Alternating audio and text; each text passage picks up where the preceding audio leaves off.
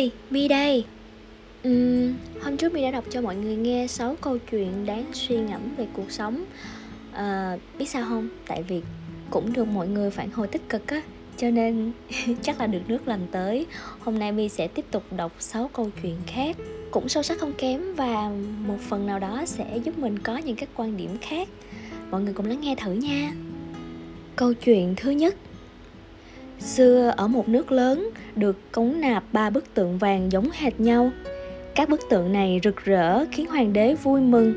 Nhưng đất nước nhỏ bé này lại đặt ra một câu hỏi. Trong ba bức tượng vàng này, cái nào đáng giá nhất? Hoàng đế nghĩ ra nhiều cách, mời thợ kim hoàng đến kiểm tra, cân đo. Ai cũng tay nghề cao, nhưng không phân biệt được bởi bề ngoài của chúng giống nhau hoàn toàn. Làm sao biết được đây trong khi sứ giả đang chờ câu trả lời? Một đất nước lớn mà không biết điều nhỏ bé này có phải ê chề không? Cuối cùng, có một ông lão đã nói cho vị vua biết rằng có một cách để phân biệt. Hoàng đế mời sứ giả và ông lão kia cùng vào chính điện. Ông lão cầm ba cọng rơm, rồi tự tin nhét vào lỗ tai của tượng vàng thứ nhất. Cọng rơm rơi ra từ lỗ tai bên cạnh Cọng rơm của người vàng thứ hai trực tiếp rơi ra khỏi miệng anh ta. Còn cọng rơm của người vàng thứ ba sau làm tương tự thì rơi vào bụng bức tượng và không có âm thanh nào. Ông lão khi này mới nói, tượng vàng thứ ba là quý nhất. Ông giải thích, ba bức tượng tượng trưng cho ba loại người. Kiểu thứ nhất là nghe tay trái ra tay phải, hoàn toàn không biết lắng nghe. Loại thứ hai nghe gì nói thế? Thiếu suy nghĩ. Chỉ có kiểu người thứ ba, biết lắng nghe, giữ trong lòng để ngẫm nghĩ. Như vậy mới là khôn ngoan nhất. Sứ giả im lặng và câu trả lời là chính xác. Nhưng người xưa nói, người khôn ngoan không khoe việc mình làm. Nước thâm sâu không bao giờ cho thấy đáy. Chính là như vậy. Câu chuyện này cho chúng ta biết rằng, người có giá trị nhất không nhất thiết phải là người có thể nói nhiều nhất. Thượng đế ban cho chúng ta hai tai và một miệng, nghĩa là để chúng ta nghe nhiều hơn và nói ít hơn. Biết lắng nghe là phẩm chất cơ bản nhất của một người trưởng thành. Câu chuyện thứ hai. Ba phạm nhân phải ngồi tù trong ba năm. Quản giáo đưa ra yêu cầu cho mỗi người, đó là được chọn một thứ mình muốn. Người phạm nhân quốc tịch Mỹ thích hút xì gà và đã yêu cầu mua ba hộp xì gà. Phạm nhân tiếp theo là người Pháp, lãng mạn nhất và muốn có một phụ nữ xinh đẹp đi cùng mình. Người còn lại là người Do Thái, nói rằng anh ta muốn có một chiếc điện thoại để liên lạc với thế giới bên ngoài. Ba năm sau, người đầu tiên lao ra là một người Mỹ với điếu xì gà nhét trong miệng và hét lên Cho tôi lửa, cho tôi lửa Hóa ra, anh ta quên xin lửa để đốt thuốc. Tiếp theo là anh người Pháp. Anh ta đang ôm một đứa trẻ trên tay. Người phụ nữ xinh đẹp đang ôm một đứa trẻ trên tay. Và đứa con thứ ba đang mang thai trong bụng. Người cuối cùng bước ra là người Do Thái. Anh ta nắm chặt tay người quản giáo và nói Tôi tiếp xúc với thế giới bên ngoài hàng ngày trong 3 năm qua. Công việc kinh doanh của tôi không dừng lại mà còn tăng 200%. Để tỏ lòng biết ơn, tôi sẽ gửi cho anh một chiếc xe hơi. Câu chuyện này cho chúng ta biết rằng lựa chọn sẽ quyết định cuộc sống. Cuộc sống hôm nay được quyết định bởi lựa chọn của chúng ta 3 năm trước và lựa chọn của chúng ta hôm nay sẽ quyết định cuộc đời của chúng ta 3 năm sau. Chúng ta phải chọn cách tiếp xúc với thông tin mới nhất, hiểu được xu hướng mới nhất để có thể tạo dựng tương lai của chính mình tốt hơn. Câu chuyện thứ ba Một người đi mua một con vẹt và nhìn thấy tấm bảng ghi con vẹt này có thể nói hai thứ tiếng và giá là khoảng 650.000 đồng. Một con vẹt khác cũng có một tấm bảng ghi con vẹt này nói được bốn thứ tiếng và giá khoảng 1 triệu 300 nghìn đồng. Tôi nên mua con nào? Cả hai đều có màu sắc tươi tắn, rất linh hoạt và dễ thương. Người đó không thể quyết định Đột nhiên, anh ta tìm thấy một con vẹt già với bộ lông rụng gần hết, giá cỡ 2 triệu 600 nghìn đồng. Người đàn ông nhanh chóng gọi ông chủ. con vẹt này có nói được 8 thứ tiếng không? Chủ quán nói, không. Người này nghĩ, quái lạ, tại sao con vẹt này già, xấu và không có khả năng nói chuyện mà lại đáng giá đến như vậy? Người bán hàng trả lời, vì hai con vẹt kia gọi con vẹt này là ông chủ. Câu chuyện này cho chúng ta biết rằng một nhà lãnh đạo thực sự không nhất thiết phải mạnh đến đâu, chỉ cần anh ta hiểu được lòng tin, sự ủy thác quyền lực và sự trân trọng.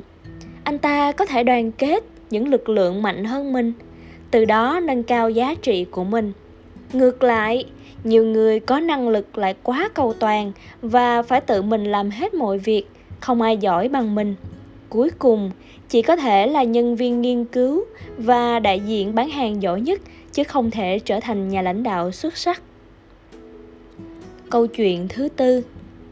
Hai cha con sống trên núi. Hàng ngày lái xe bò xuống núi bán củi. Người cha già kinh nghiệm hơn, lái chiếc xe nhỏ. Đường núi hiểm trở, nhiều khúc cua. Cậu con trai tinh mắt hơn, luôn nhắc nhở ông mỗi khi muốn rẽ. Ba ơi, khúc này có ngã rẽ. Một lần người cha không xuống núi vì bệnh tật và người con trai đã tự mình lái xe. Khi đến khúc cua, con bò không chịu quay đầu. Người con trai tìm đủ mọi cách để xuống xe đẩy và kéo, dùng cỏ để dụ con bò, nhưng con bò không nhúc nhích. Vậy vấn đề là gì? Cậu con trai cảm thấy khó hiểu. Cuối cùng cậu chỉ còn cách nhìn xung quanh không thấy ai, ghé sát tai con bò và hét lên – Cha, quẹo cua. Con bò nghe và đáp lại bằng cách rẽ sang hướng cậu muốn. Bò sống theo phản xạ có điều kiện. Còn người sống theo thói quen. Một người thành công biết cách phát triển những thói quen tốt Để thay thế những thói quen xấu. Khi những thói quen tốt tích tụ lại Thì tự nhiên sẽ có một cuộc sống tốt đẹp. Câu chuyện thứ năm. Lạc đà con trong vườn thú hỏi mẹ. Mẹ ơi, tại sao chúng con lại có lông mi dài như vậy? Lạc đà mẹ nói, khi cát đến, lông mi dài cho phép chúng ta nhìn thấy phương hướng trong cơn bão. Lạc đà con lại hỏi, mẹ ơi, sao lưng chúng ta xấu thế? Lạc đà mẹ nói, đây được gọi là cái bướu, có thể giúp chúng ta dự trữ rất nhiều nước và chất dinh dưỡng để chúng ta có thể chịu đựng điều kiện khan hiếm và không có thức ăn trong hơn 10 ngày ở sa mạc lạc đà con lại hỏi, mẹ ơi, tại sao chân của chúng ta lại dày như vậy? Lạc đà mẹ nói, điều đó sẽ ngăn cơ thể nặng nề của chúng ta chìm xuống lớp cát mềm, thuận tiện cho những chuyến đi dài. Lạc đà con mừng rỡ cha chúng ta thật hữu ích! Nhưng mẹ ơi, tại sao chúng ta vẫn ở sở thú mà không đi leo núi trên sa mạc? Chúng ta sinh ra là để có ích nhưng tiếc là bây giờ không còn ai sử dụng nữa. Một thái độ tốt, một cuốn sách giáo khoa thành công, một giai đoạn vô hạn sẽ bằng thành công. Tiềm năng của mỗi người là vô hạn, và mấu chốt là tìm ra một giai đoạn mà họ có thể phát huy hết tiềm năng của mình. Câu chuyện thứ sáu. Có bảy người cùng chung sống với nhau. Mỗi ngày họ được chia cho một nồi cháo nhưng đáng tiếc là lượng cháo mỗi ngày đều không đủ cho mọi người ăn. Lúc đầu, họ rút thăm luân phiên nhau, mỗi người chia cháo một ngày. Kết quả là, với cách chia cháo này, mỗi tuần chỉ có một người được ăn no. Chính là vào ngày mà người đó đến phiên chia cháo. Cách này thật sự không ổn chút nào. Sau đó, họ quyết định chọn ra một người có nhân cách cao thượng nhất để chia cháo. Nhưng có quyền lực sẽ rất dễ dẫn đến sự băng hoại về đạo đức. Mọi người đều bắt đầu suy nghĩ tìm đủ mọi cách để làm hài lòng người đó, khiến cho cả một tập thể trở nên nhốn nháo, mụt nát. Cách này không ổn. Họ quay sang thành lập một ủy ban chia cháo gồm ba thành viên và bốn người còn lại là ủy viên. Nhưng rồi họ cũng thường công kích, cãi vã, khiến cho cháo được chia đưa lên đến miệng cũng đã nguội ngơ, nguội ngắt. Cuối cùng, họ đã nghĩ ra một phương pháp, đó là thay nhau chia cháo người chia cháo sẽ phải chia cho mọi người xong rồi mới được nhận bát cháo cuối cùng. Chẳng ai muốn bản thân chịu thiệt, nên họ cố gắng để chia đều nhất có thể. Nếu không, bản thân sẽ phải chịu thiệt thôi. Từ đó trở đi, mọi người đều vui vẻ, luôn giữ hòa khí và chung sống bình yên cũng giống như câu chuyện của bảy người chia cháo ở trên. Chế độ phân phối khác nhau sẽ dễ gây ra sự tị nạnh, so đo, đố kỵ. Vì thế, mỗi một đơn vị, nếu như còn tồn tại những điều khiến nhân viên làm việc không vui vẻ, nhất định là do cơ chế có vấn đề, nhất định là do chưa có sự công bằng và công khai, không có sự thưởng phạt nghiêm khắc. Làm thế nào để đặt ra một cơ chế tốt nhất đó là việc mà người làm quản lý lãnh đạo phải suy nghĩ vậy là đã hoàn thành 6 câu chuyện rồi những câu chuyện hôm nay chủ yếu xoay quanh về quan điểm trong công việc hy vọng là mọi người sẽ thích và một phần nào đó sẽ áp dụng được trong công việc của mình vẫn như thường lệ, mọi người đừng quên follow podcast của My để cùng nhau chia sẻ những năng lượng tích cực nha. Bye bye!